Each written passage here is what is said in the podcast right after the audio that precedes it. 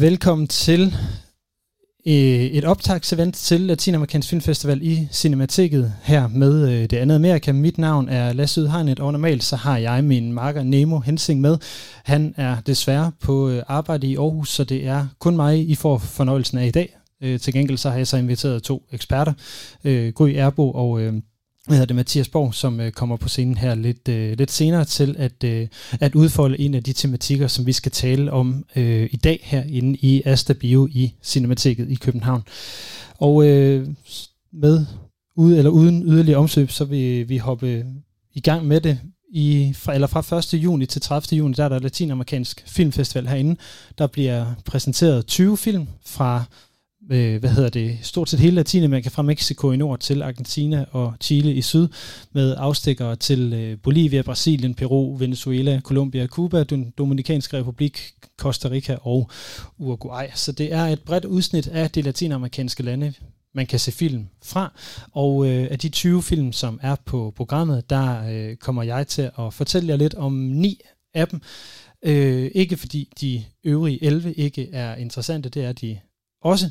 Men øh, de ni, vi har fundet frem til, øh, Nemo og jeg, de, øh, de, kan man sige, arbejder lidt under det samme tema, eller den samme øh, idé om, hvordan verden på en eller anden måde øh, hænger sammen, eller bliver brugt.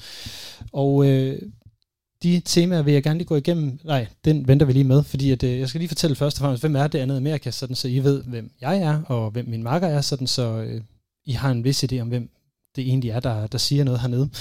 Øh, Nemo og jeg, vi er begge to uddannede antropologer fra Aarhus Universitet. Nemo øh, har speciale i Ildlandet, Patagonien, øh, særligt Argentina og Chile med fokus på oprindelige folk, natursyn, nationalfortællinger, har skrevet digte og artikler om Latinamerika og har boet i Argentina og Chile i 2015 og i 2017.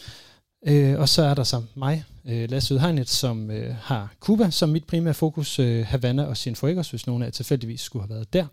Øh, jeg har boet der i 2016, og så har jeg besøgt Cuba rigtig mange gange siden, i 18, 19 og i 20. Arbejdet med værdier, æstetik, familie og noget så eksotisk som mad. Og når jeg ikke laver det andet Amerika, så øh, er jeg inde på 24-7, og øh, laver et øh, program derinde, der hedder Latinamerika Live, som er det eneste program om Latinamerika i dansk tv og øh, radio, øh, i hvert fald indtil at 24-7 efter planen lukker i 2024. Øhm, det er hvem vi i det andet Amerika er. Vi startede for to år siden. Det gjorde vi, fordi vi synes der var for lidt om Latinamerika i øh, de danske medier, og derfor så gik vi altså i gang med at sidde og lave podcast hjemme i min stue, øh, da coronaen den lukkede Danmark ned der var det eneste Nima og jeg, vi synes, vi kunne bruge vores tid fornuftigt på, det var at sidde og prøve at blive klogere på Latinamerika, og så prøve at gøre andre derude kloge på Latinamerika samtidig med. Og øh, det fik altså også her ind på Cinemateket sidste år, hvor vi også fik lov til at lave et lignende event, som det er i dag, og øh, nu er vi her så igen, og det har vi glædet os øh, rigtig meget til. Det er en stor fornøjelse at få lov til at kuratere lidt af den her øh, fantastiske filmfestival, som altså fortæller rigtig meget om Latinamerika, når man dykker ned i de her forskellige film. Øhm, vi har jo kigget på dem, og som jeg sagde, så er der jo det her med, at, at nogle af dem måske har en eller anden form for tema. Det vi øh, snakkede om, når vi kiggede ud over de her 20 film, det var, at vi ligesom kunne se et billede af en cirkel, der blev brudt.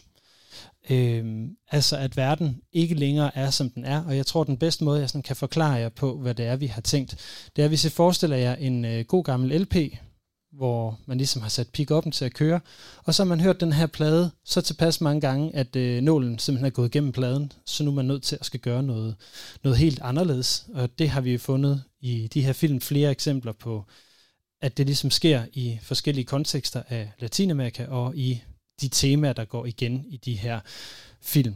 Så det, I skal forestille jer, det er altså, øh, at vi lidt kigger på nogle ridsede plader, som er ved at knække øh, under gentagelse på gentagelse på gentagelse på gentagelse. Og øh, det er det, vi skal prøve at dykke, øh, dykke lidt ned i her i, i løbet af det her optags-event.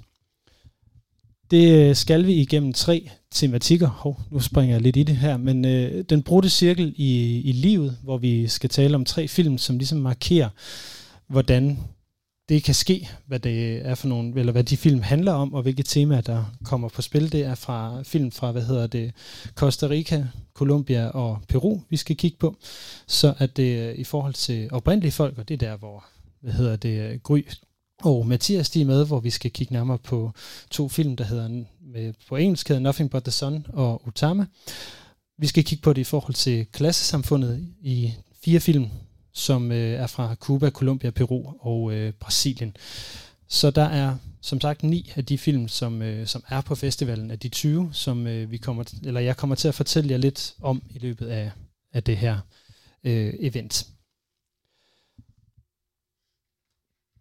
Og hvis vi starter med øh, jeg sige, den brudte cirkel i, i livet, det er måske ikke nødvendigvis noget, som er rettet specifikt på, øh, på Latinamerika, men nogle af de temaer, som de her film tager op, kan være ganske latinamerikansk øh, funderet og øh, fokuseret, fordi jeg tror, vi alle sammen har prøvet at være i situationer, hvor hvad kan vi sige, hverdagen og rutinerne øh, kører så meget i ring, at man har brug for at gøre noget nyt, for ikke at, at netop at, at pladen eller filmen, den skal knække undervejs, at man skal blive slidt op af de ting, man altid ser, man altid gør, og de ting, som måske til syvende og sidst øh, kan låse en fast i den tilværelse, man har. De film, som øh, vi skal eller som jeg skal prøve at fortælle jer lidt om, er øh, The Rust, som er en øh, kolumbiansk film, som øh, sætter fokus på det her med, hvilke livsvalg man, man ender med at tage. Det er en film, der handler om kaffebønnen Jorge, som øh, er en af de få, der er blevet tilbage i sin, øh, i sin landsby og lever det liv, som man altid har levet. Og øh, en dag, så skal der være byfest. Så kommer hans ekskæreste tilbage til byen. Hun og mange andre er jo flyttet ind til byen, den store by, for at få et nyt liv.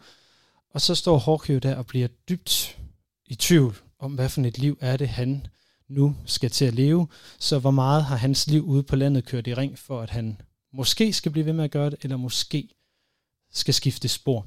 Det er derfor, vi har taget den med i, øh, i den her, øh, hvad kan vi sige, det her, i det her tema, at skillet mellem modernitet og hvad man siger, tradition, som jo også er en ting, vi ser i Europa og mange andre steder, er særdeles øh, stærkt øh, på spil her.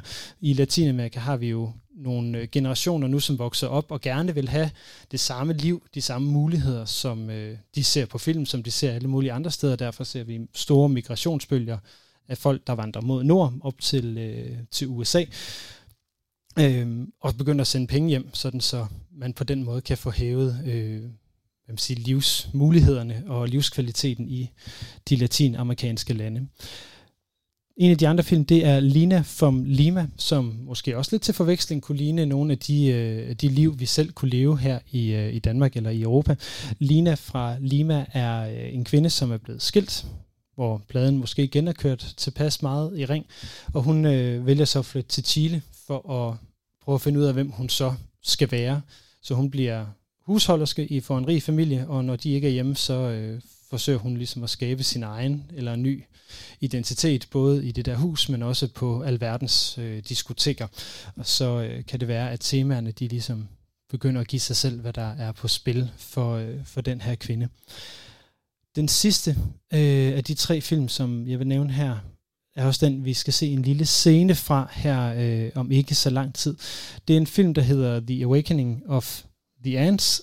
Øh, nu skal jeg se, hvad det er. Den El Despier, Desperta de, de las Umigas, tror jeg, den, øh, den hedder. Omegas, det var sådan, det hedder. Myre er desværre ikke et ord, jeg støder så tit på, når jeg er på Cuba. Der er det tit nogle andre ting, vi, øh, vi taler om. Men øh, det er en film, som øh, på mange måder handler om det, som mange af os jo møder, hvis vi har rejst i Latinamerika, nemlig den her form for machisme, øh, altså hvor kvinder kan blive holdt frygtelig øh, meget nede.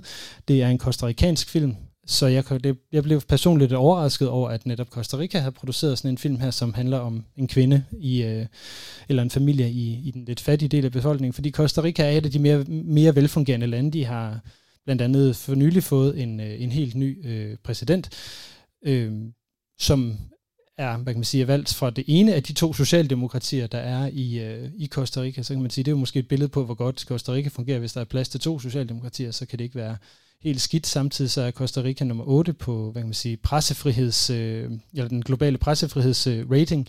så Costa Rica er egentlig et ret velfungerende land, og derfor blev jeg personligt ret overrasket over, at der var en film, der satte så skarp fokus på machisme, på øh, den måde, man kan være låst på som kvinde, både i forhold til at være sig selv som subjekt, men også i forhold til øh, hvad kan vi sige, at have noget agens i, øh, i familien.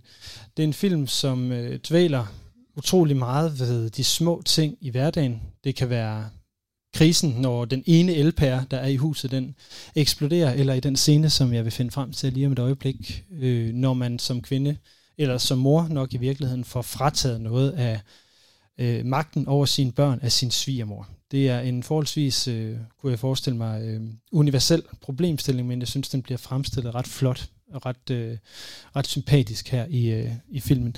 Så den scene vil jeg lige finde, så får vi lov til at se den, og så fortsætter vi lige her kort bagefter.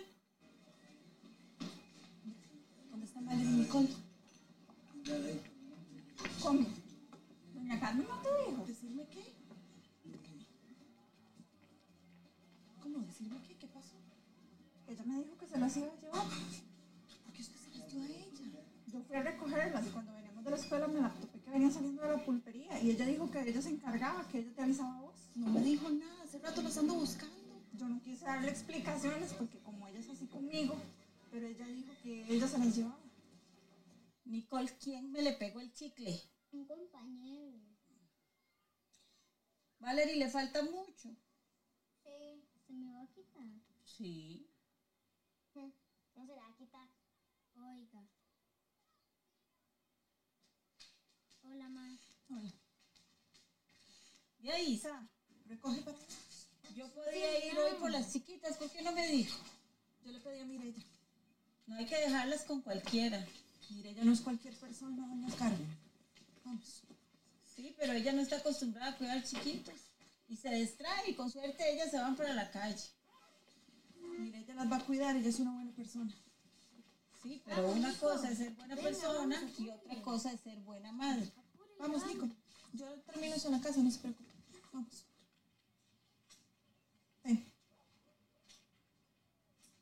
Agarre usted esto.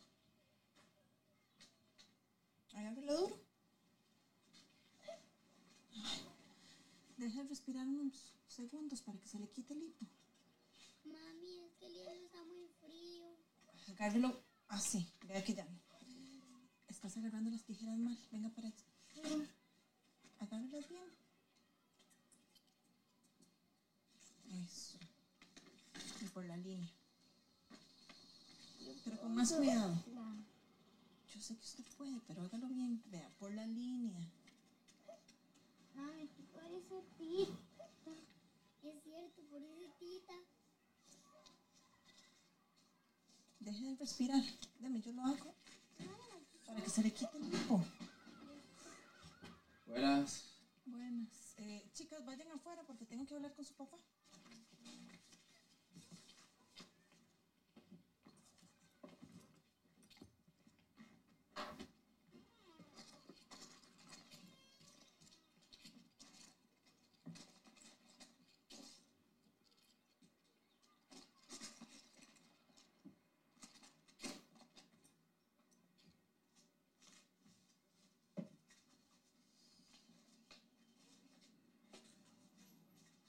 ¿Qué pasó, Isa?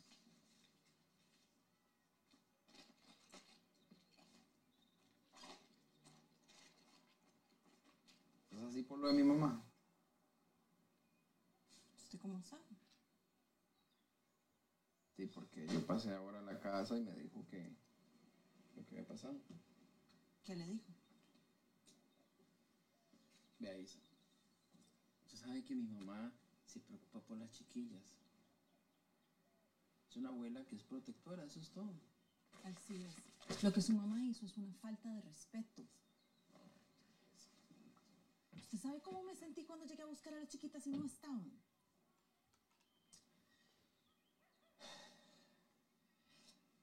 Isa, esas cosillas a veces pasan. Mi mamá lo que quiere es... Su mamá tenía que avisarme lo que iba a hacer. Sí, Isa, pero ella lo que quiere es preocuparse por la chiquita, sino entonces lo que... Lo, sí, es como una abuela que es protectora, es una persona que, que no lo hace de mala intención, es una persona que quiere colaborar de alguna manera y Sí, esa, pero- es la, esa es la manera en la que ella puede ayudar y yo no lo veo que sea algo malo, es, un problemilla pequeño. No A su para- mamá se le olvida que la mamá soy yo. Siempre. Esto siempre lo hace Alcides.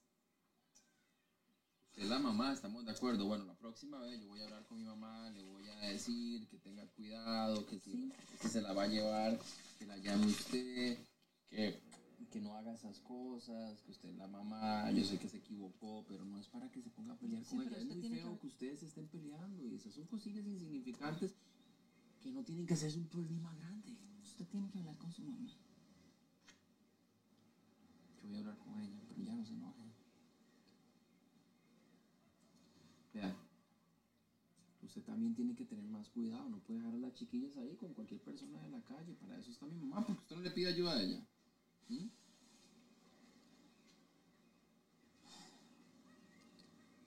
Alcides, es que. Es que yo decidí que las chiquitas se quedaran con Mireya, ¿entiende? Era lo que yo quería.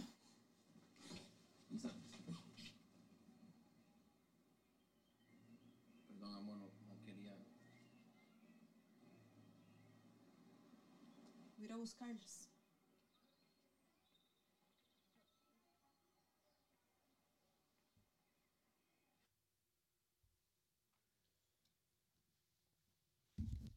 Som øh, I jo kan se, er det en, øh, en scene, som jo ikke nødvendigvis tager fat om nogle store temaer, men som i sin egen sådan øh, simple form sætter noget stærkt på spil i forhold til, til magtpositioner i familier og i samfundet, og særligt at øh, Isa, hovedpersonen her, jo føler sig i den grad som en, der ikke har nogen handlemuligheder, og i forhold til det her med de brudte cirkler, eller de ubrudte cirkler, så øh, er hun måske en af de plader, hvor pick-up'en den er ved at gå hele vejen igennem, før hun skal, øh, skal prøve noget andet. Det er jo øh, et bud, så kan man jo se filmen, eller komme ind og se den, hvis man har, har lyst øh, til det. The Awakening of the End spiller den 6. juni kl. 19.15 og den 30. juni kl. 17, og de andre, der ligesom er i det her tema, er The Rust her 1. juni på åbningsdagen kl. 19, og den 6. juni kl. 21.30. Det er altså den her film fra Colombia, der handler om kaffebønderne, og øh, Lina from Lima, som er den her øh, film om en kvinde, der rejser fra Peru til Chile for at finde et nyt liv. Den spiller den 21. juni 21.30 og den 30. juni kl. 16.45, så er de tidspunkter også fået, øh, eller også fået en, øh, en plads. Øh, det, som der er sjovt, for lige at gå tilbage til The Awakening of the Ants og få den lukket ordentligt ned, kan man sige, det er, at øh, hendes mand her virker jo heller ikke decideret usympatisk, eller træls, synes jeg i hvert fald. Han står mere som, ikke som en skurk i den her film, men som et produkt af det system, han er en del af, eller som han er vokset op i, nemlig det her machisme-system, som på en eller anden måde systematisk kommer til at holde, holde kvinderne øh, nede eller fanget i nogle specifikke roller, og det er det, som jeg synes filmen den er så utrolig god til at få frem, at øh, der kan være manglende handlemuligheder, hvis man er en bestemt person i en bestemt krop eller på en bestemt måde. Vi skal videre til øh, det næste tema, så der kommer lige en lille skiller på her.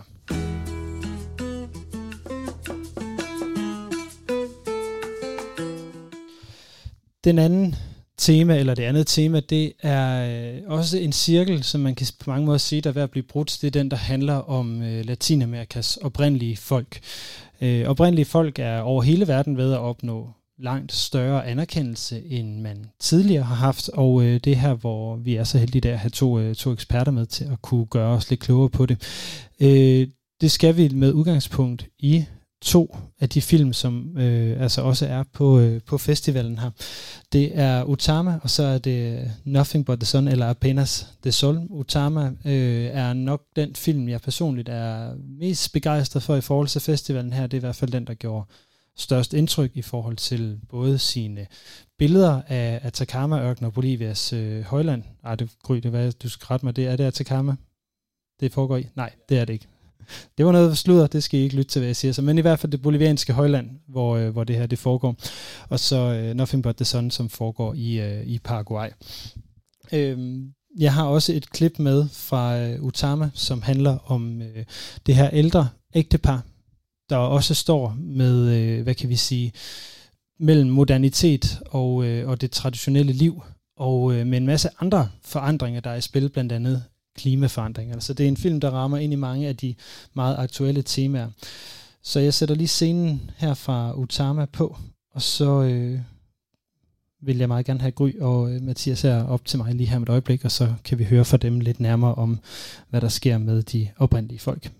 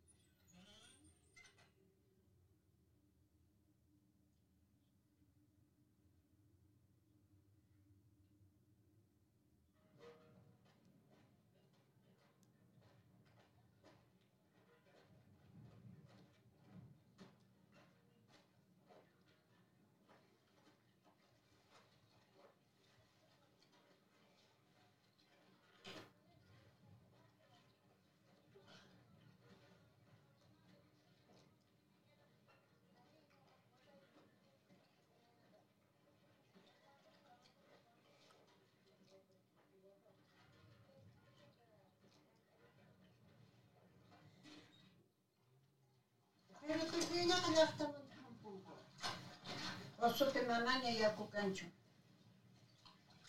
Chayata apanapaq llamasqankuna hamunapi Nuqa Almodorta kacharpaniña Tumata ruwasun hinallapuna kastinri Aris ripunancha nortemantaq tukuyña ripunku nipiki adakuyta munaymi κοίνα η ταξιουργική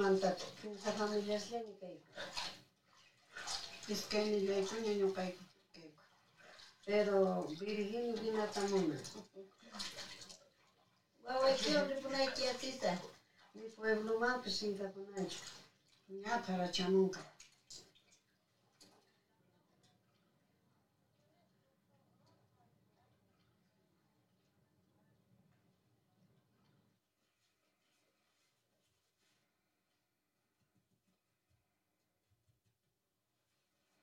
Анчата поримам поринча якума бирхина.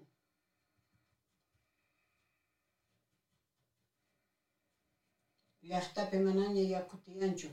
Жена маюмам понетия. Яна паванай Ја Яна паванай китиям бирхину. Мама, ја мама поринетия, я чешенки. Маюмам апая.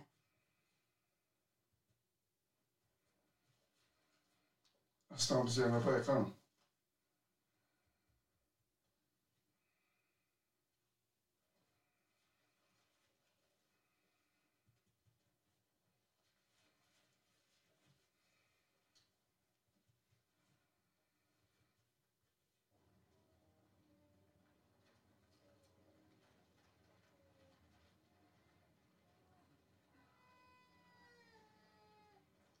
이제 미신이요. 이마주와 샹기 가이비. 노래 참 이마스 바사 센세 타케이피 마나 가이비야 고간지 제 바신 가이비. 예전에 시사카이는 참 알린 포티스카 리플레이 타다 춤나신. 그냥한테 노래 그만 그 사오지 바라도 수행한 시대 Mananya sinacho. Tiempo sai kuskanya. 지 lembusaikuskanya. Sinanchaktiang urkutkaurimanchaktiang imenaskashan. Ari, sinanchaktiang sinagatakshachaybibiskashan. Kantariksun, balarsanchak. Ñuqachaw uyayman, mana kaypqaqkunaman. Ya? Sankunakamatatastanis. Tatavishiña.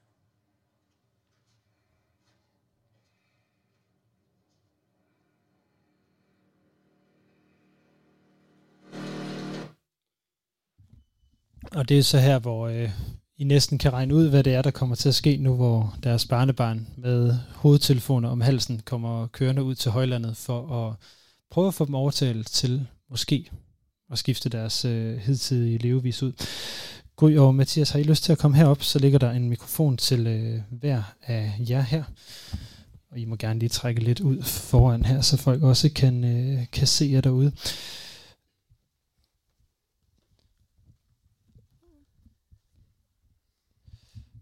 Så nu er det en fornøjelse for mig at kunne byde velkommen til Gry Erbo fra Verdens Skov. Du er vokset op i Bolivia og har med Bolivia at gøre i jeres arbejde også. Ja, det er korrekt. Hej. Og øhm, jamen, jeg arbejder faktisk i lavlandet i Bolivia. Men øh, Bolivia er jo et kæmpestort land, og der er 36 forskellige etniske grupper, som taler hver deres eget sprog. Og jeg er faktisk selv vokset op her på Højsletten, som vi ser i den her film. Så jeg kender det rimelig godt. Øhm, men altså, det scenarie, vi ser her, er jo et, som man oplever flere steder i Bolivia. Især i forhold til klimaforandringerne. Nede i lavlandet er det skovbrænde, og men her i højlandet er det især tørke, man oplever. Men ja, vi talte også om, om vi lige skulle rise op, hvem oprindelige folk egentlig er, og hvor mange der er på verdensplan og sådan noget. Det synes jeg, vi skal. Jeg vil bare gerne lige byde Mathias velkommen også. få lov til at lige at få sige noget. Mathias Borg, du er antropolog, arbejder med naturressourcer og det, der hedder fracking, som er i forhold til at grave ressourcer op af jorden. Og det er primært i Argentina og i Paraguay, hvor den her anden film, der er på festivalen, Apenas de Sol, den, øh, den foregår. Er det ikke rigtigt? Stort set. Stort set. ja, mit navn er Mathias Rasmussen, og jeg er øh, antropolog. Jeg arbejder i øh, det sydlige Argentina i Patagonien, omkring øh, fracking, som er den her ekstraktion af ukonventionel olie og gas. Øhm, mit andet arbejde ligger i Peru, så jeg arbejder ikke i Paraguay oh, som beklager. sådan. men øh, men øh, vi snakker lidt om, øh, om Paraguay, for nogle af de temaer, vi ser i, øh, i filmen øh, fra Paraguay, øh, er noget, der i den grad er genkendeligt andre steder fra. Ja, og øh, Gry, nu har du så gjort mit hjemmearbejde i forhold til at have styr på, hvad hedder det, de her oprindelige folk, der er rundt omkring. Så det er dig, der har fakta med. Vil du ikke lige gøre os lidt klogere på, Jo, hvor mange der egentlig er på verdensplan? Jeg tænkte, vi lige kunne sætte sammen? rammen i forhold til oprindelige folk, og så har jeg lavet mit hjemmearbejde her. Øh, oprindelige folk, de er jo efterkommere af de oprindelige indbyggere, der levede i et land, før de blev koloniseret. Og i Bolivia, der er det så de her 36 forskellige etniske grupper, der var der før spanierne kom. Øhm, og ofte så er de minoriteter i deres egne lande. Øhm, det er faktisk kun i Bolivia, Guatemala og Grønland, de er flertal. Cirka 6% af verdens befolkning er oprindelige folk, og det svarer til cirka 400 millioner, det vil sige næsten lige så mange, som der er i hele EU. Og de er så fordelt på 4.000 forskellige grupper med hver deres eget sprog. Det var sådan lige lidt om, øh, når vi ridsede op, hvem oprindelige folk egentlig er. Ja, og det er jo det, der også er perfekt ved, at det netop er Bolivia, vi blandt andet skal tale om, fordi det er, et af de, det, er det største land i verden med øh, et flertal af oprindelige folk i, øh, i befolkningen, så derfor er det jo også helt perfekt, kan man sige, at der er en af filmene på det her års festival, der netop handler om Bolivia og de oprindelige folk. Mathias, du var også ved at sige et eller andet. Ja, Kan jeg vil, bare, jeg vil bare tilføje, at det ikke altid er så nemt nødvendigvis at afgøre, hvem der er indfødt og hvem der ikke er indfødt. Øhm, at, at der er en masse identitetspolitik, der er en masse personlige valg osv. Og som vi ser i filmene også, så er der en... Øh, det at leve med kolonialisme, leve med kolonial struktur, har også gjort for mange, at der er mange, der ikke selv nødvendigvis identificerer sig som indfødt. Så derfor så er det et, øh, i høj grad også en, en politisk kategori.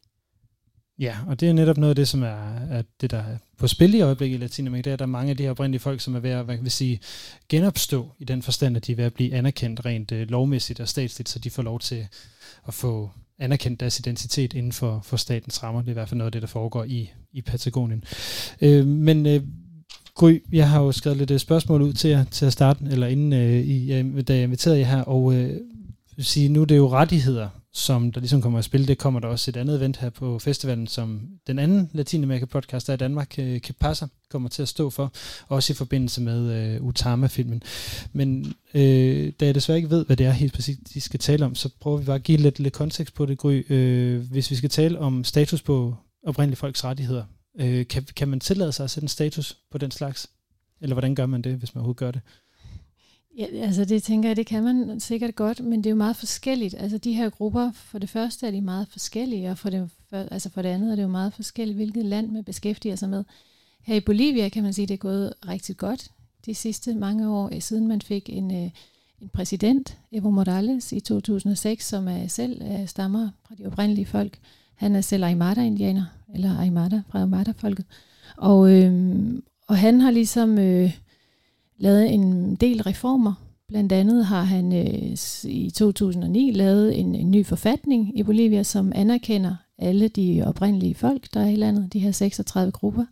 Blandt andet øh, betyder det, at de har mulighed for at blive undervist på deres eget sprog, og øh, de har fået lov til at få de territorier, hvor deres forfædre har levet, og det er faktisk en rigtig stor ting i øh, der hvor du arbejder, Mathias, nu hører vi det, man for Gry, at man i Bolivia har fået nogle af de områder tilbage, hvor forfædrene har levet. Det er jo typisk nogle store naturområder, og det er jo også dem, som jeg forestiller mig, I, du ser på i dit arbejde, som måske risikerer at blive brugt til noget andet. Ja, Jamen altså, jeg, altså først vil jeg sige, at jeg er meget enig med, med Gry i, at, at det, man bliver nødt til at tænke meget specifikt. Gerne løfte den lige helt heroppe. Meget specifikt i forhold til, hvad er det for nogle, øh, hvad er det for nogle grupper, man snakker om, hvad er det for nogle territorier, vi snakker om. Øhm, og der er også mange forskellige måder at snakke om rettigheder på. Vi kan snakke om, om jordrettigheder som sådan, men, men rettigheder kommer i, i bunder. Så der er jordrettigheder sammen med ret til eget sprog, til sundhed osv. Så, videre. så, så man bliver nødt til, tror jeg, at være meget konkret i det, i det her spørgsmål her. Øhm, I forhold til Paraguay, som er det, der er den anden film her, øh, er et, øh, et meget modsat eksempel på for Bolivia, i forhold til, at, at det står ikke særlig godt til med indfødtes rettigheder. Paraguay er jo et sjovt land, fordi at øh, det nationale sprog er, eller, altså de tager to nationale sprog, hvor det ene er Guarani. Øhm, og det kunne man få en til at tro, at det så betyder, at, at indfødte folk er anerkendt øh, og en del af den offentlige sfære og sådan noget. Men det fortæller også lidt om, hvordan øh, nogle gange at sådan en kolonial struktur fungerer. Fordi det faktisk er en, en måde, hvorpå nationalstaten har indoptaget nogle af de øh, positive eller nogle, af, nogle kulturelle markører fra indfødte, samtidig med, at man lader indfødte, øh, indfødte personer grundlæggende sejle deres egen sø. Øhm, Ja, det er jo noget omkring den her måde, som stater fungerer. Det kommer vi tilbage til en af de næste temaer, at øh, nogle ting kan se rigtig ud på overfladen, men i praksis, så, øh, så kan det være øh, lidt noget andet. Øh, Mathias har jo ret i, Gud, at øh, rettigheder de ligesom kommer lidt i, i, i bunker. Hvis vi skal kigge lidt på udviklingen i, specifikt i, i, i Bolivia, øh, hvad er så næste skridt, hvis man skal se på det på den måde for de oprindelige folk? Altså, jeg synes, de oprindelige folk i mine øjne altså, står over for rigtig mange udfordringer. Øhm, blandt andet så er der det her med, at de har fået tilkendegivet deres uh, territorier, øh, men det betyder ikke, at uh, bare fordi man har fået skødet på, på et stort stykke jord, at uh, andre så overholder det. Øhm, og lige nu er der massiv pres på, på jord i Bolivia. Både fordi der er befolkningstilvækst, altså befolkningen er fordoblet i løbet af de sidste 30 år, så der er kamp efter jorden. Øh, plus at der også er nogle grupper, der, øh, der ligesom prioriteres politisk frem for andre. De grupperne i, i lavlandet har ikke fået særlig meget opmærksomhed, og det er hovedsageligt, fordi de to største grupper i landet øh, altså kommer fra højlandet, og det er også de grupper, som er, er repræsenteret i regeringen. Ja. Mathias, øh, hvilke udfordringer øh, er der så i Paraguay? For det kunne vi jo så høre, at, at, at noget andet er noget andet tilfælde i virkeligheden. Ja, altså Paraguay er jo et af de lande i verden, der har den største afskovningsrate. Øhm, og der er et enormt pres på, øh, på territorier. Øhm, Paraguay er også et af de lande, som har lavest, befolk- lavest eller lavest øh, befolkningstæthed, hvilket betyder, at det egentlig er ironisk, at der er så stort pres på, på jorden. Øhm, Chacoen, som den her film foregår i, som også strækker sig ind i Bolivia, har været beskrevet som sådan et af de sidste øh, vilde områder, eller et af de sidste uberørte områder i, øh, i Latinamerika. Men der er et, øh, en, et enormt pres fra, og det kommer sådan set herfra. Det kommer fra, det er soja, det er produktion, som er til, bliver brugt til dyrefoder, og det er kvæg, som øh, vi spiser, eller putter, læste jeg i går, putter ind i vores biler, som øh, bilsæder. For lige at give lidt kontekst til det, så øh, er man jo i øjeblikket ved at ratificere en aftale mellem EU og det, som hedder Mercosur. Det er en stor handelsunion, som minder lidt om EU, som findes i Latinamerika, som blandt andet består af Argentina, Uruguay og Brasilien, og der er et land mere med, som jeg lige på stående fod ikke kan huske, hvilket er. Pointen med det er netop, at det er sådan lidt bøffer for bilaftalen, hvor, som den bliver kaldt, hvor jo mere øh, frihandel, der kommer her, jo mere pres risikerer man nemlig at sætte på de her skove. Det er det, vi også, hvis man har fulgt med i nyhederne, har set fra Brasilien igennem de seneste år, særligt under Jair Bolsonaro, som er præsident i Brasilien, hvor afskovningen af Amazonas er steget, fordi man er mere og mere interesseret i at få plads til kvæg og til sojaproduktion og alt mulig øh, anden øh, produktion. Øhm, det er jo så ikke så meget tilfældet i Utama eller op i, øh, i højlandet øh, i, øh, i Bolivia. Øh, der er der jo ikke så meget regnskov. Så hvad er udfordringerne der? Udfordringen i højlandet er især tørke. Altså mange af de gletsjer, man havde tidligere, er, eksisterer jo ikke længere. Der, øh, så der er mangel på vand. Øhm, og så er der også det her med befolkningstilvæksten. Men, men der er også en anden ting, der, der, der sker i højlandet, som ligger ekstra meget pres på lavlandet. Og det er, at man øh, faktisk kan få tildelt land i lavlandet, hvis man kommer fra et område, hvor man ikke kan dyrke jorden. Og det betyder, at man får tildelt jord nede i lavlandet, og det øger afskovningen. Og man kan sige, at det er jo, det er jo fattige mennesker, både i højlandet og i lavlandet, men, men det sætter endnu mere fod på det her med, at vi rydder regnskov.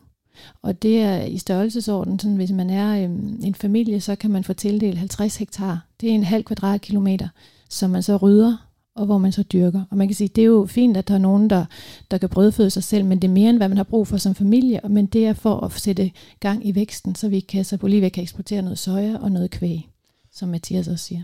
Ja, det kunne jeg forestille mig så åbne for en anden form for konflikt, nemlig at man måske kommer til at have konflikt internt i Bolivia mellem de her forskellige grupper, eller de forskellige mennesker, der, der lever der. Øh, det vil jeg gerne lige spørge dig om først. Øh, hvordan, hvad sker der, når de konflikter de opstår? Jeg kan se på det, de, de findes. Der findes mange konflikter. Altså selvom man jo er oprindelige folk, så har man jo også øh, forskellige kulturer og forskellige sprog, og der er lige så mange konflikter, som der er alle mulige andre steder i verden. Så bare fordi man er oprindelig folk, betyder det ikke, at man er pacifist. Øh, mange af de her konflikter, det, det handler om, om jord, og jeg ved ikke, om jeg har fulgt med i alle de her skovbrænde, der har været, men de er jo forårsaget af mange af dem, som, som kommer ned og gerne vil omlægge skov, eller omdanne skov til, til landbrug. Øh, så der er bare mange, mange konflikter. Dem, der gerne vil bevare skoven, og dem, der gerne vil dyrke landbrug. Mathias, du arbejder som en anden form for konflikt, kan man sige. Det er jo så øh, dem, der står mellem de oprindelige folk, og så dem, som gerne vil bruge den her jord, som måske ikke er oprindelige folk. Øh, hvilke konflikter er det? Jamen altså, der, der er konflikter på flere niveauer, kan man sige. Ikke? Altså, der er, der er et, et fundamentalt spørgsmål om jord, om adgang til jord. Øhm, og noget af det, man ser i også i filmen fra Paraguay, er, øh, hvordan at der bliver sat hegn op på de her territorier. Ikke? Øhm, igen, så altså Paraguay er de lande, som har en størst koncentration af jord på færrest hænder. Øhm, så der bliver skabt privat ejendomsret, og, og privat betyder jo, at det kun er nogen, der må komme ind på det.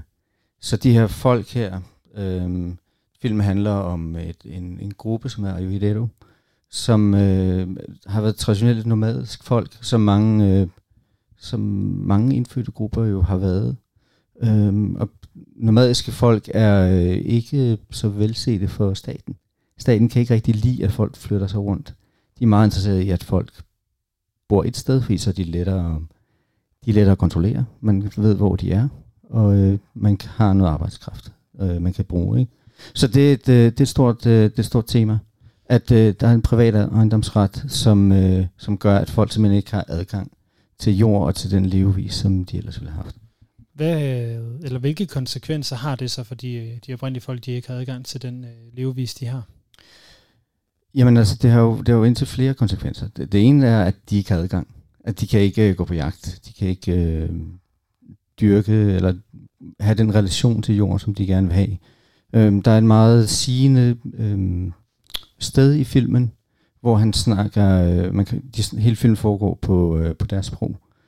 øh, og de snakker de, og så siger han propriat privada, som betyder privat ejendomsret. Så vi kan se, at det er et koncept, som slet ikke findes øh, blandt her. Han bliver nødt til at bruge det spanske ord for det. Og det viser, at det er en helt anden relation til omgivelserne. Og noget af det, som filmen viser rigtig godt, er, hvad er det, det betyder for folk, når, de bliver, når den relation, de har til deres territorie, bliver revet over. Fordi så er det lige pludselig, så ser vi et land, handler ikke bare om, øh, om øh, produktionsmidler, men det er, det, det er et spørgsmål om identitet, det er et spørgsmål om tilhørsforhold. Og filmen viser enormt godt den smerte, der ligger i at blive revet løs fra det, der konstituerer dig som, som person og som, som folk. Og der kommer vi jo så hen til noget af det, som øh, man kan sige, Latinamerika har fået importeret af dem, der er kommet fra Europa, nemlig øh, ideen om den her form for stat, som man har, som jo er blevet lagt ned over dem i form af det, som man nok vil kalde kolonialisme, hvis vi skulle tale om det i, i den type debat, vi, øh, vi har i dag. Øhm, når vi, vi taler om kolonialisme i forhold til Bolivia, det er jeg lidt nysgerrig på, fordi at Bolivia er jo, som du sagde, et flertal af oprindelige folk, så er de på samme måde øh, sige, ramt af hvad kan man sige, en, et opgør af, mod kolonialisme, som, som man ser i Paraguay og andre steder? Mm, ja, der tænker jeg især på deres sprog, fordi al, altså al kommunikation og det offentlige sprog, det er spansk, øh, og mange af de her, selvom man har krav på at blive undervist på sit eget sprog, på et af de her 36 sprog, så sker det ofte ikke, så man er ved at miste sit sprog. Øh, mange af de her grupper, som vi arbejder med i lavlandet, når, når vi taler med de ældre, så er noget af det, de ærger sig allermest over, det er, at de unge og børnene ikke taler deres sprog. Så man kan sige jo, altså spansk er jo blevet introduceret, og det er kommet for at blive, for det er også det, det sprog, man taler i alle nabolandene.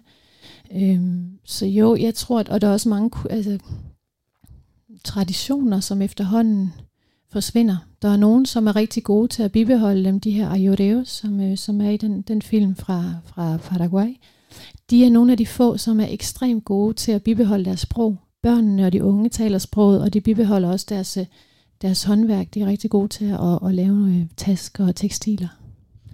Når vi går ud over Bolivia, så øh, er der også mange andre lande i Latinamerika, som er blevet gode til at give de oprindelige folk øh, rettigheder. Det er man blandt andet i Ecuador, hvor mange forskellige øh, hvad hedder det, folkeslag har fået deres jord tilbage, og hvor naturen faktisk har fået øh, grundlovssikrede rettigheder, som betyder, at man ikke må øh, udøve vold mod øh, på hverken dyr eller, eller træer eller planter for den sags skyld. Øh, så kan man faktisk blive retsforfulgt øh, i Ecuador. Og det, det, der har været nogle ret spøjse sager øh, i Ecuador, som handler om, at de her oprindelige folk har fået lov til at få deres egen jord tilbage, nemlig, øh, eller også med et hensyn, henblik på, at de skal beskytte den mod, øh, hvad man siger, at blive omdannet til plantager med palmolie. Og så har der så været de her, øh, hvad kan vi sige, fuldstændig øh, kafkaske situationer, hvor de oprindelige folk simpelthen er selv begyndt at lave oliepalmer. Øh, det er et fåtal af gange, det er sket. Øh, men Mathias, øh, jeg er nysgerrig på, hvordan, hvordan forholder oprindelige folk sig i, der hvor du arbejder til, det med at få egen jord tilbage, og måske selv bruge jorden som et øh, middel til at, at få en, en, kan sige, en, en mere moderne levestandard? Jamen altså, indfødte folk, øh, de skal jo, de lever en, øh, et, det er jo en kamp for at øh, stå i, øh, imellem to verdener. Ja, de står imellem to verdener, ikke? Øhm, for der er ikke noget, de har ikke rigtig noget valg jo mellem, altså man, de kan ikke stille sig uden for nationalstaten. Det, det, det gør der nogle af de, nogle af de øh, grupper. Ayurveda har en, nogle ukontaktede grupper, som vælger at stå udenfor, ikke? men langt de fleste har ikke den store, de store valgmuligheder. Så det er en, den svær, øh, det er meget, man skal passe på med at stille det op som et, et reelt valg, men at sige, jamen, hvad er det for nogle, øh, hvad er det, vi, hvad er det, de gør inden for de, de givende muligheder, de har. Og der øh, kan man sige, jamen måske er oliepalmer, hvis du bor i den kontekst her, nogle af de her oliepalmer kommer jo i, øh, i, altså de kommer ud i Amazonas, men de kommer i områder, hvor at de har et enormt pres for øh, olieproduktion. Og det er noget af det, som vi, som vi måske man også kan fremhæve, det er, at mange af de, øh, mange af de steder, hvor de får jordrettigheder, der har de kun rettighed til det, der er oven på jorden. Men øh, nationalstaten bibeholder altså retten til det, der er under jorden. Og det vil sige, at selv i, øh, altså i Peru, at der, at der, hvis man kigger på, hvor mange landre, hvor meget jord, der er anerkendt af staten som værende indfødt, så er, det, så er det en rigtig fin procentdel. Men du kan sammenligne, du kan lægge kortet med, med koncessioner ovenover det for, for olieudvinding, og så får du det helt andet billede. Øhm, og det er derfor, det er vigtigt, som jeg sagde før, at snakke om rettigheder som noget, der er bundet sammen. Så hvis man for eksempel, det kan godt være, at du har en, en ret til jorden, men hvis du ikke får, hvis du ikke, din ret til at blive hørt, det hedder free prime form consent, hvis ikke det bliver overholdt, så er det sådan set øh, tæt på, øh, på ligegyldigt, hvad det er der. Så, det, så det, det, det, det synes jeg er vigtigt at fremhæve.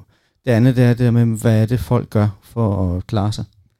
Og der, øh, de bliver nødt til at gøre mange ting. Og der, og der er ikke nogen, som, det er meget svært at sige, jamen, altså man kan ikke forlange, at de skal gøre, at de kun skal være, man kan ikke forlange, at de skal gå tilbage, gå tilbage i sådan et øh, savage slot og være ægte indfødte. Øhm, det, det vil være en kolonial øh, diskurs i sig selv. Så man bliver nødt til at sige, nu tror jeg at tage udgangspunkt i, hvad er det de, hvad er det for nogle aspirationer, de har. Og, og for eksempel noget af det, som, som I også har været involveret i, det er de der formul, altså, hvordan man formulerer sådan nogle øh, øh, livsplaner, øh, som også er noget, som de gør meget i Argentina, hvor at grupperne selv prøver kollektivt at definere, hvad er det for et, øh, hvad er det for en fremtid, vi gerne vil have. Fordi problemet er, at, at når man kigger, når man går ind og spørger dem, hvorfor har du oliepalmer, eller hvorfor, øh, hvorfor fælder du det træ, og så videre, så går du til et individuelt valg. Øh, noget, som i virkeligheden skal være en kollektiv beslutningsproces. For individet er låst fast i nogle af de her koloniale strukturer. Ja, og det er jo så her, hvor vi også begynder at nærme os øh, nogle af de ting, som måske kan være lidt svært at forstå i forhold til der, hvor vi, øh, hvor vi lever, øh, lever i et, et meget organiseret samfund, øh, hvor vores forhold til naturen er markant anderledes, end det er øh, blandt øh, de, øh, de oprindelige folk i, i Latinamerika. Gud, som øh, Mathias siger, så har I, arbejder I jo meget med indfødte folk. Det er så også i, med henblik på at, øh, at bevare skoven. Og før jeg lige kommer til de, de sidste spørgsmål, som, som retter sig meget specifikt mod filmen her, så vil jeg gerne lige prøve at høre, hvordan er det, øh, eller hvad er det oprindelige folk, de gør, som er bedre for skoven øh, i deres måde at gå til den på, end, øh, hvad kan vi sige, det, som øh, en stat gør? Det er et stort spørgsmål, det ved jeg godt, men... Øhm, altså mange af de folk, vi arbejder med, nu er det jo, altså oprindelige folk er jo forskellige. Ikke? Altså de folk, der lever i højlandet, er meget forskellige fra dem, der lever i lavlandet. Men de grupper, vi arbejder med, de har en anden øh, relation til naturen. Og de har gennem øh, århundreder gået på jagt i skoven og fisket i floderne, og, øh, og har det faktisk meget fint med det og har ikke særlig meget behov for at rydde skoven og, og dyrke soja eller andre ting. Og derfor bliver de faktisk ofte set som, som dogne i regeringens og i naboernes øjne, fordi hvorfor udnytter de ikke de der store territorier, de har fået? Øhm, hvad var det mere, du lige spurgte om? Nå, men det er jo måske noget af det, der han modsvarer. Det er sådan netop, øh, hvad er det, de så gør, der er bedre for skoven i forhold til at bevare den? Og det har du måske lidt sagt noget om i virkeligheden, at de ikke bruger den, eller at de i hvert fald ikke øh, udnytter den på den måde, som man som stat vil vente at man gør, når man får tildelt jord. Ja, og så er der også det, at de har jo kollektive rettigheder til den. Det vil sige, at den er ikke delt op i, nu arbejder vi for eksempel i et område, der hedder Monteverde, det grønne bjerg, og der er 10.000, der ejer et størrelse på, eller et areal på størrelse med hele Sjælland, øh, Lolland og Falster. Det er jo et ret stort areal, kun for 10.000 mennesker. Men det er ikke delt op i 10.000 stykker. Det skal simpelthen blive enige om, hvordan skal de forvalte det her areal, og hvordan skal de bruge det. Og der må ikke være nogen, der har nogle egne interesser, så de skal være enige om, hvordan det skal forvaltes. Så, så mange af de initiativer, de kommer alle til gode. Og der er en, en kollektiv forståelse af, at det nytter ikke noget af fælleskoven. Man, man høster lidt hister her øh, og sælger det, og man, øh, og man prøver, og det er det, vi støtter op om, at skabe nogle indtægtskilder, som ikke skader skoven. Ja, så i forhold til det, som Mathias var inde på før med, at, øh, eller ser du det også som, at, at man ikke nødvendigvis sådan skal vælge på den måde, om man skal leve et mere moderne liv, eller et mere traditionelt liv? Øh, altså er der en tredje vej for de her en, øh, oprindelige folk i forhold til, hvilket liv de skal leve fremadrettet? Jeg ved egentlig ikke, hvad jeg den er rettet til. Vi må gerne prøve at gribe dem begge to. Jamen, altså, jeg kan lige sige først bare, at, at jeg synes, det er en, det er en svær øh, øh modstilling, og, og at den, modstillingen er farlig i sig selv, fordi man kom, så kommer du til at sige, moderne er os, og traditionelle er dem. Og så, så der, der bliver lavet sådan en, øh, en tidslighed i det. Som ja, skal så være, der kommer vi, til at være kolonialist i virkeligheden. Jamen, altså, vi bliver meget, meget nemt fanget af vores eget sprog. Øhm, og, og, og derfor så synes jeg, at sådan arbejde med sådan nogle livsplaner og sådan noget er så vigtigt. Fordi der, man netop får en kollektiv beslutningsproces om, hvad er det, vi kan, hvad er det, vi kan, øh, hvad er det for en fremtid, vi gerne vil have? Hvad er det for et, øh, et liv, vi gerne vil have? Hvad er det, hvad er det gode liv for os? Øh, vi har ikke snakket om Buen Vivir, men, men det, er en, det er en vigtig del af, af den her proces her. Øhm, I forhold til det her med naturbevarelse, vil jeg bare lige, eller praksiserne vil jeg, vil jeg lige tilføje bare, at, at man sådan set, øh, man har, man, der er blevet lavet nogle studier i forhold til, øh, til altså hvor man har sammenlignet øh, de territorier, der er under øh, indfødt kollektiv forvaltning i forhold til nationalparker. Vi snakker meget om biodiversitetskriser og, og mange forskellige overlappende kriser. Noget af det, man øh, kan se, er faktisk, at kollektiv indfødt forvaltning er mere effektiv i forhold til naturbevarelse. Så der er større biodiversitet, der er større, en større artsrigdom og så videre i øh, territorier, som er kollektivt forvaltet, end territorier, som er forvaltet af en, af en nationalstat som en, øh, en nationalpark. Gud, hvordan ser du så det her skæld, som nu er, ryger jeg i sådan en sproglig fælde igen, men mellem det traditionelle liv og så det moderne liv? Er der, hvilken vej ser du, at øh, de folk, I arbejder med, de, øh, de, de er ved at tage? Altså, mange af de ældre i de her landsbyer, vi arbejder med, er lidt bekymrede for ungdom, som hellere vil bo i byerne. Ikke? Så det handler egentlig også om at, at skabe nogle, øh, nogle attraktive alternativer ude i landsbyerne. Fordi altså, det er ikke nogen hemmelighed, at hvis man bor langt væk fra territorierne, så har man ikke den samme interesse i at bevare dem. Så, øh, så vil man måske hellere være interesseret i at få øh, en anden del af, af høsten, end, end egentlig at, at beskytte skoven. Øhm, og så tror jeg, der er en anden udfordring. Altså, der er den her migration, men det er jo generelt i hele Latinamerika også her, migration fra, fra land til by. Øh, men så er der også det her med at bibeholde kulturerne og sproget, som jeg ser som en stor udfordring. Øh, der er nogen, der er rigtig gode til at holde fast i dem, og Imaderne og Quechuaerne er rigtig gode til, og Sayureverne til at holde fast både i deres kultur og deres sprog, selvom de flytter til byerne, men det er der andre, der ikke er så gode til. Så, så det ved jeg ikke rigtigt. Altså det, det må tiden vise. Jeg har ikke noget svar på, sådan, hvad, hvad fremtiden må bringe. Men jeg håber da, at der er mange, der vil vælge at blive ude i landsbyerne og bibeholde kulturen. Og især fordi det har betydning for biodiversiteten og, og skoven. Når jeg dykker ned i det her, så er det jo fordi, det er i høj grad også er det, der er spil i, uh, i Utama-filmen øh, uh, her. Uh, modsætningen mellem land og by og det traditionelle liv, og så det og, og så bylivet, i mangel af bedre ord her. Uh, det sidste spørgsmål, så det får I så lige begge to, det er, er I optimistiske på de oprindelige folks vegne, og hvorfor eller hvorfor ikke? Øh, jeg tror ikke, jeg er så meget for at svare på det på, på en generel måde. Det er jo øhm, Fordi der, der, er for stor, øh, der er for stor forskel. Øh, jeg synes, øh, jeg, er ikke, jeg er ikke umiddelbart særlig optimistisk for de ayurvedaer, som vi ser i, øh, i den her film her. Det ser øh, ikke godt ud. Øh, hvis, jeg, hvis jeg ser på sådan nogle, nogle af dem, jeg arbejder med, som det er Mapuche, i, øh, i Argentina, der er jeg, er jeg mere optimistisk på nogen måde. Og det handler blandt andet om den, kon, eller den forbindelse, som faktisk opstår mellem øh, land og by, hvor meget af det, der er meget sådan, øh, politik er drevet fra byerne. Argentina har været et land, som har lavet, haft, meget, haft nogle meget strenge politikker i forhold til indfødte folk, og specielt i forhold til Mapuche, hvor de har ikke fået lov til at tale deres eget sprog osv.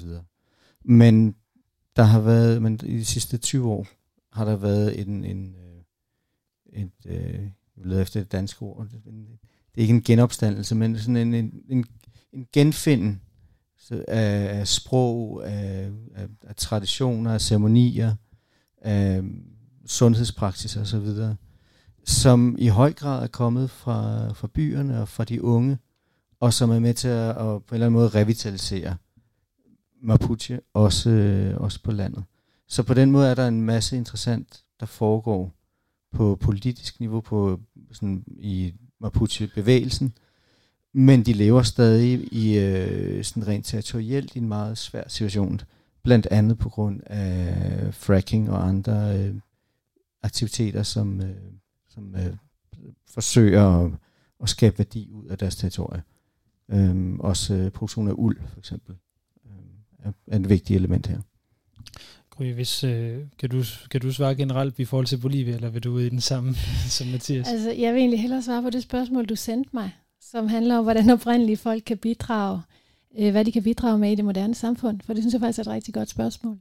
Og det har jeg tænkt lidt over. Altså jeg tænker, den der, den der respekt og afhængighed, de har af naturen, kunne vi lære noget af. Altså vi er også afhængige af, af naturen, vores biodiversitet og vores økosystemer. Og, og det der med, at vi kunne lære måske at leve lidt mere nøjsomt, og ikke undergrave vores eget fundament. Ja, det var da måske et godt sted at slutte når, i den her del, der handler om, om de oprindelige folk. Så Mathias Borg Rasmussen og Gry Erbo, tusind tak for, at de ville komme og gøre os lidt klogere på de forhold, som oprindelige folk lever under i uh, Latinamerika. Selv tak.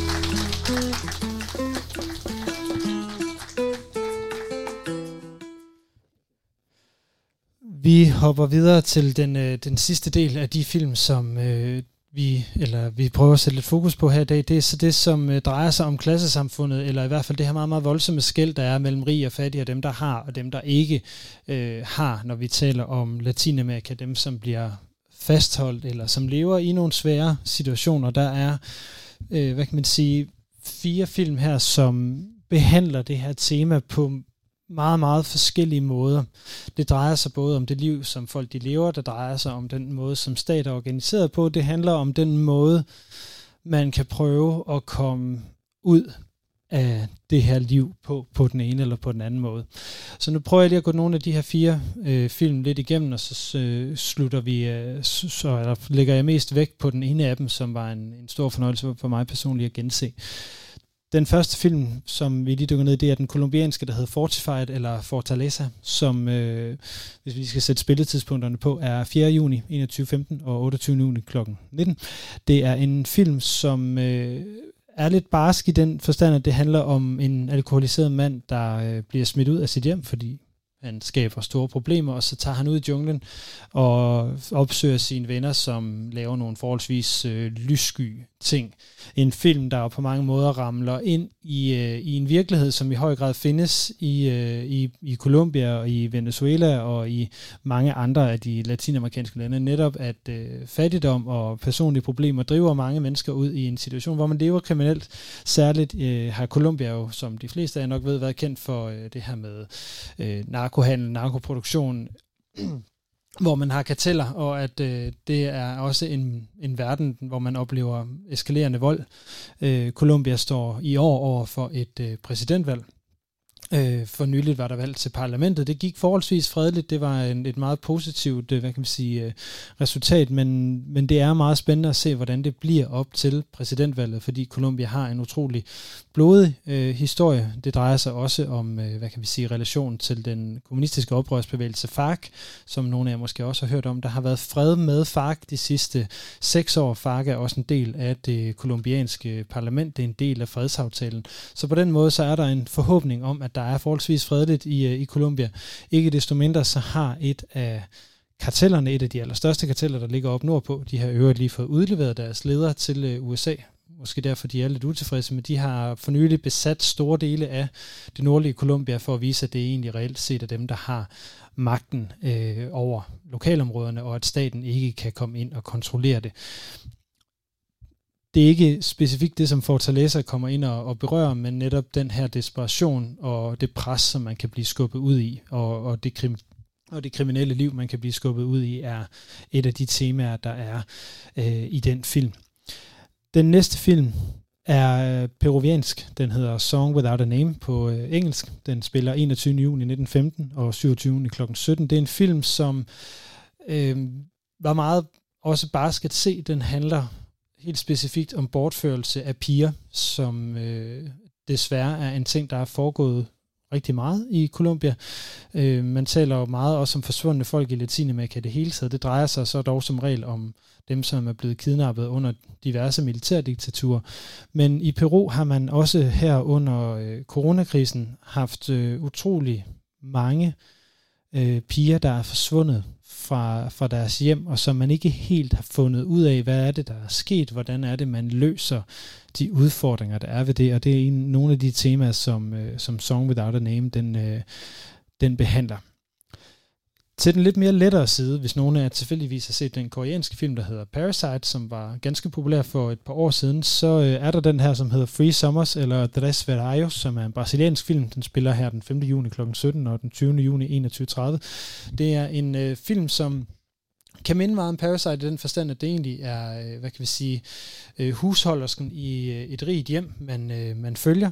Men hvor Parasite har alle de her meget, meget underlige og rimelig uhyggelige sider, så er, hvad hedder det, Free Summers en utrolig hjertevarm film, meget optimistisk film, hvor man får lagt rigtig meget gens ned i, i hovedpersonen, som er den her øh, husholderske i, øh, i 40'erne, som simpelthen bruger sin, øh, hvad hedder det, rige øh, arbejdsgivers hjem til at lave alle mulige forretningsidéer. Eksempelvis tager hun en af dagene en af deres båd og sejler turister ud og peger rundt på alle de, de dyre huse og fortæller, hvem er det dog, der bor der, og hvad er de måske beskyldt for, eller hvad er de blevet sat i fængsel for, eller også så optager hun reklamefilm inde i deres øh, stue og så sælger dem. Så det er en øh, fantastisk film, som er som sagt meget hjertevarm og giver et billede af, at, øh, at der jo er veje, hvis man er kreativ nok, og, øh, og så understreger den jo også den her store livsglæde, som der er rigtig mange steder i Latinamerika, som mange af os, der sidder her i dag, formentlig også er blevet lidt forelsket i Latinamerika på baggrund af. Så den, øh, den har i hvert fald nogle, nogle meget varme anbefalinger med fra, fra mig, hvis man skulle få lyst til at, øh, at dykke ned i den. Den sidste film, øh, jeg har taget med i den her bunke, det er en film, som hedder øh, Death of a Bureaucrat. Det er en klassisk kubansk film tilbage fra 1964 af, hvad kan man sige, Kubas hof, øh, instruktør Thomas af, af Lea. Den spiller han øh, til Kuba-aften den øh, 5. juni kl. 17, og så den øh, 20. juni kl. 21.30. Og øh, det er jo sådan en, øh, som det jo er med film, der er øh, nogle af 60 år gamle, så har den jo lidt en anden form at bevæge sig igennem, men alligevel så griber den fat i et, øh, et ret almengyldigt øh, tema, øh, fordi den kritiserer den måde, som man kan sige, stater kan fungere på, eller den måde, som byråkrati kan fungere på. Og har man været i Latinamerika, så har man måske oplevet, øh, at man skal have rigtig mange stempler, at man skal forbi rigtig mange kontorer for at få lov til det ene eller til det andet. Og særligt hvis man har været på Cuba, så ved man, at det med at stå i kø, det er øh, snarere en kunst, end det er øh, noget som helst andet. Billedet, jeg har fundet her, det ligner lidt, at det er en vampyr, øh, der er i filmen. Det er det ikke. Det er sådan set bare en nevø til en, øh, en afdød onkel, som ender i nogle ret pressede situationer. Filmens plot er meget kort, at øh, onklen, øh, en skulpt, øh, som er skulptør, han er død. Han har været en meget stolt arbejder, en ægte proletar, som det siges i filmen, og han er simpelthen blevet begravet med sit fagforeningskort, øh, hvilket jo er en meget smuk tanke. Problemet er, at øh, da hans enke så skal have udbetalt hans pension, så kan hun ikke få det uden hans fagforeningskort. Og øh, så skal han jo graves op, og hvordan får man ham gravet op uden tilladelse, og hvordan får man den tilladelse, og hvis man så graver ham op alligevel, hvordan får man så lov til at begrave ham igen, eller tilladelse til at begrave ham igen. Så det er sådan en, igen, kafkask øh, film om et menneske, der bliver sendt fra det ene kontor til det andet kontor for at få et stempel, og så kan blive sendt tilbage igen, fordi der ikke var en underskrift sammen med stemplet, og sådan fortsætter filmen egentlig hele vejen igennem, indtil det her stakkels menneske er drevet fuldstændig øh, til vanvid, samtidig med, at hans øh, stakkels tante står og med kisten med afdøde i, øh, fyldt med is hjemme i øh, entréen. Så den er utrolig underholdende, på trods af, at den, den altså er 60 år gammel. Og det, jeg synes, den, altså man kan sige, det som man vil, måske vil tænke, hvis man kender øh, Cuba og det her med den her meget øh, repressive stat, som jo udøver censur og så videre, så kan det virke fuldstændig tosset, at den her film, selv under revolutionen, da Fidel Castro var leder af den, har fået lov til at stå. Men det er simpelthen fordi, at den, den ikke kritiserer, hvad kan vi sige, socialismen som idé, eller den kubanske stat som stat, men at den simpelthen kritiserer øh, ideen om byråkrati, som er utrolig genkendelig, og som i virkeligheden ikke har nogen ideologi, men som i virkeligheden handler om hvordan er det, øh, man giver magt rundt omkring, hvordan er det, man anerkender øh, nogens magt, eller de systemer, man prøver at sætte op for, at tingene netop øh, virker, hvor noget af det, som Mathias og Gry også fortalte om før, hvor noget, som man kan ende med at blive meget, meget symbolisk, at nu har vi anerkendt det her, øh, men vi skal lige have 47 stempler på, før det faktisk virker i praksis, og så er spørgsmålet så, om for at få de her 47 stempler, er vi så ude over, at det rent faktisk virker, eller har vi gjort det hele meget, meget sværere for alt og alle øh, at få til at fungere. Når jeg også vil slutte med den øh, kubanske film, der er på, øh, på hvad hedder det, øh, festivalens plakat, så er det også fordi, at Cuba øh, jo er ved at blive et, øh, et billede på, øh, på det store klassesamfund. Øh, lidt paradoxalt taget betragtning af, at det jo har været en, en kommunistisk og en socialistisk stat i så mange år. Men Kubas største eksportvare er efterhånden ved at blive mennesker. Øh, der er, hver måned er der omkring 30.000 kubaner, som lander ved, Kubas, eller øh, ved USA's sydlige grænse. Det drejer sig blandt andet om, at øh, Nicaragua har givet kubanerne mulighed for at rejse til Nicaragua øh, visumfrit, og så har de fleste unge kubanere gjort det, hvorefter de så er vandret mod nord. Så det, man har set flere gange i løbet af den kubanske revolution, det er, at der har været nogle ventiler, hvor alle de utilfredse kubanere, de har forladt landet. Øh, det er måske sådan en ventil, vi ser nu, men øh, det kan også være, at det er et, øh, et varigt tab af ungdom. Øh, som I kunne se i starten, har jeg været eller besøgt Cuba 4, 5, 6 gange, og stort set alle dem, jeg kendte, eller lærte at kende på Cuba, de har forladt landet inden for de sidste, ja, 5-6 år. Det drejer sig også om en økonomi, som er fuldstændig smadret på rigtig, rigtig mange måder. Øh, særligt efter, at øh, Donald Trump lukkede ned for stort set alle øh, restriktioner, eller strammede stort set alle restriktioner, der var, gjorde det umuligt mere eller mindre for amerikanere at rejse til øen, at man måtte ikke sende mere end 300 dollars, mener jeg det var, øh, til, hjem til sin familie. Øhm, det har Joseph Biden netop øh, hævet de her restriktioner, så nu er der måske håb for, øh, for Kubas fremtid.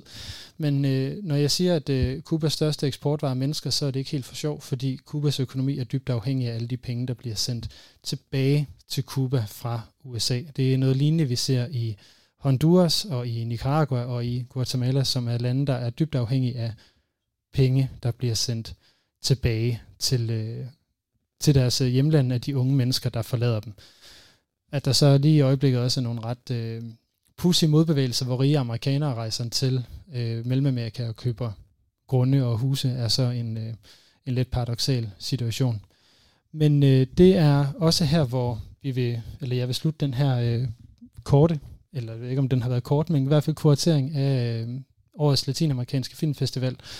Vi har været igennem eller nævnt i hvert fald ni film, øh, været omkring nogle forskellige tematikker. Og måske bare lige for at sætte den sidste streg under det her med klassesamfundet, så har vi valgt at kalde det den ubrudte cirkel, fordi cirklen er desværre ikke brudt, men vi håber, den bliver brudt, så øh, der ikke er de her store, voldsomme forskelle på rig og fattig i Latinamerika i fremtiden, som vi ser øh, i øjeblikket. Med det vil jeg sige tusind tak for, at øh, I kom, for jeres interesse i øh, Latinamerikansk Filmfestival, og jeg håber, at I har fået lyst og inspiration til at tage ind og se nogle af de, øh, de film, som spiller her på, øh, på festivalen. Mit navn er Lasse Udhegne. Det her det er en live podcast fra det andet Amerika, og tusind tak til jer, der har lyttet med, og ikke mindst til jer, der sidder her i, i salen og er med op i dag. Mange tak. thank you thank you